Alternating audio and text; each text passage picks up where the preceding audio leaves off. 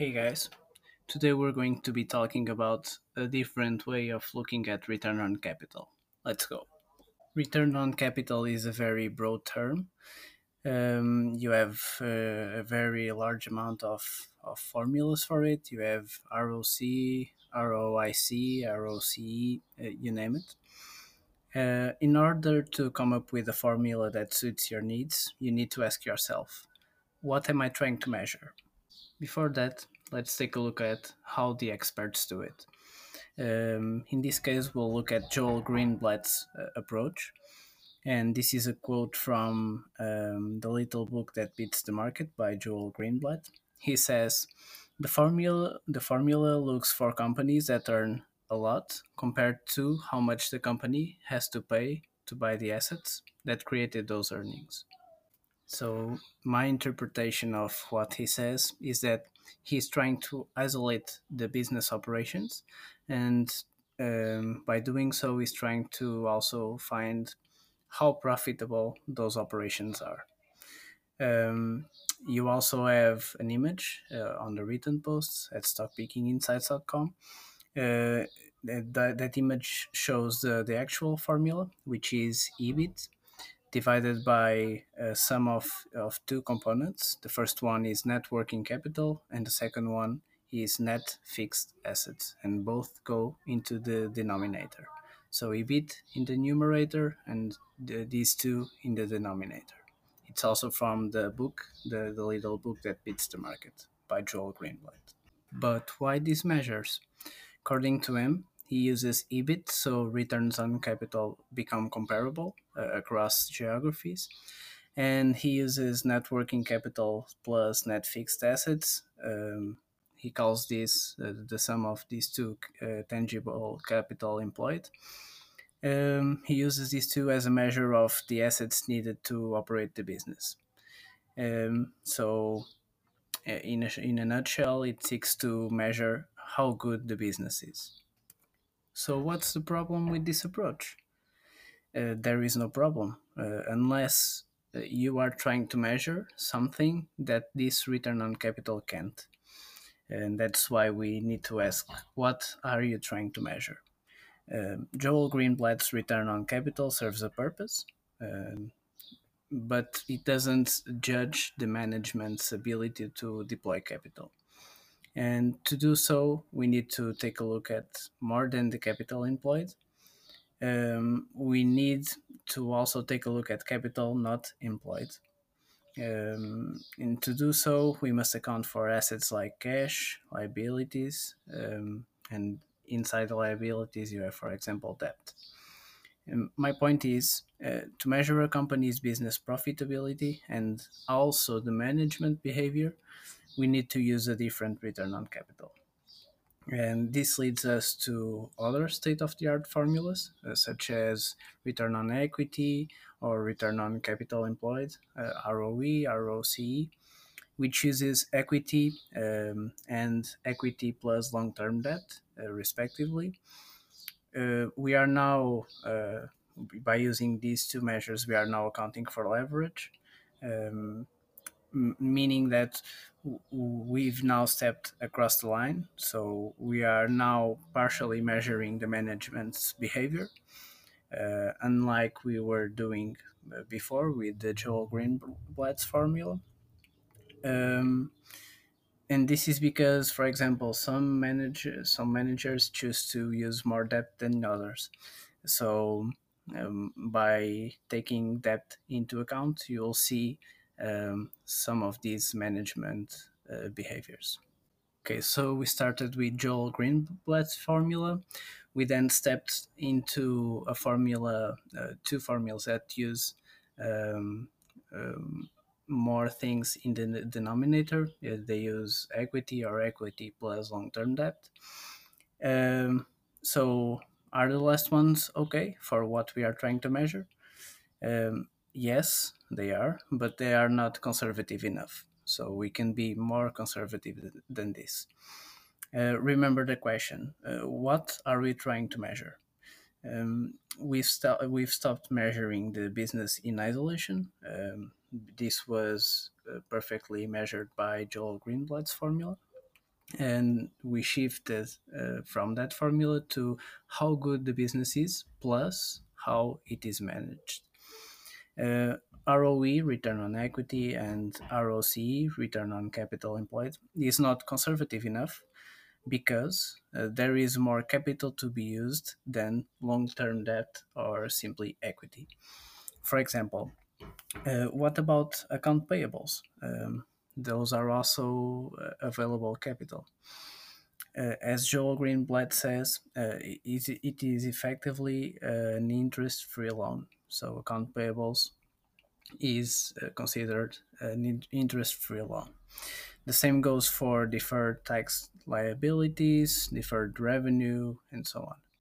So, because I am more conservative, um, uh, I like to use a different approach, and here's my here's my proposal. Um, I propose return on capital to be um, in the numerator, uh, so on top. I, I, propose to be net income. Um, if you want to compare across geogra- geographies, you can use EBIT, um, but I use net income or or the, the smallest between net income and free cash flow and I divide it by um, total assets plus total liabilities minus some adjustments that we will talk um, in a bit. So, and what's the big difference between this one and the ones that we were talking about? The big difference is that liabilities are a plus in the denominator, and um, this is similar in a way to uh, return on capital employed because it also uses long-term debt in the denominator but uh, by, uh, by the way i'm doing it uh, you not only add long-term debt you add all the liabilities so everything goes in um, regarding the adjustments uh, adjust, adjustments are uh, goodwill and capital lease liabilities and why do we adjust for these two? Goodwill um, is purely accounting. Uh, it is not money available to use.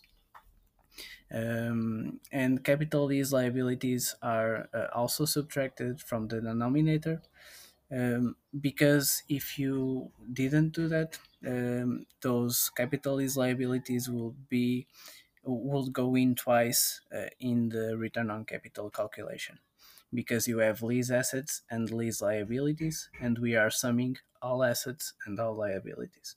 So we subtract one of them. They are not equal, so there's a minor uh, overstatement uh, by subtracting the capital lease liabilities. Um, but I don't consider it significant, so I, I, I do it uh, that way.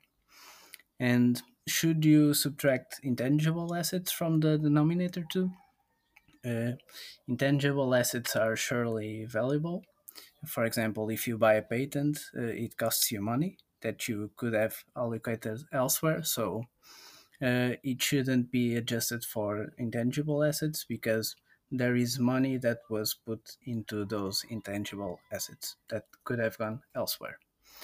Um, if you overstate those intangibles, uh, no problem it penalizes uh, return on capital, and that's conservative. So, um, if the intangibles are different from their fair value, uh, meaning higher, uh, it won't be a problem. It will just show um, a, a, a, low return on capital, but on the conservative side.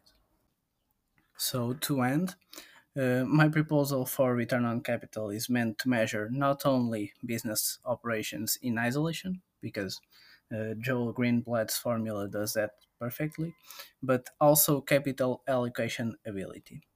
Uh, so, how the management uh, conducts the business and allocates capital. A company that has parked cash gets a lower return on capital. Uh, deferred revenue and deferred tax liabilities will lower it too. Um, the same goes for, for example, high accounts receivable, um, and that means a company that gets paid slowly.